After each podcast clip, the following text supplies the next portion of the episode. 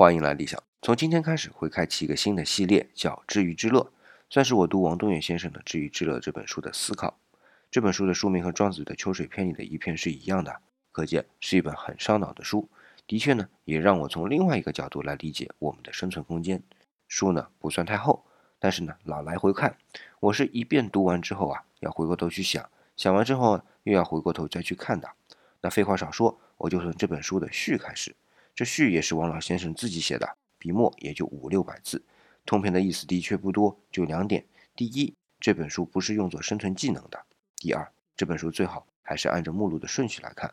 这第二点本来就是我的习惯啊，但是第一点倒是让我眼前一亮，因为用到一个词叫“精神贵族”，是说来看这本书的人不是从文化中取悦或者谋生的，而是追求超然于现实或支配生存的高层问题的。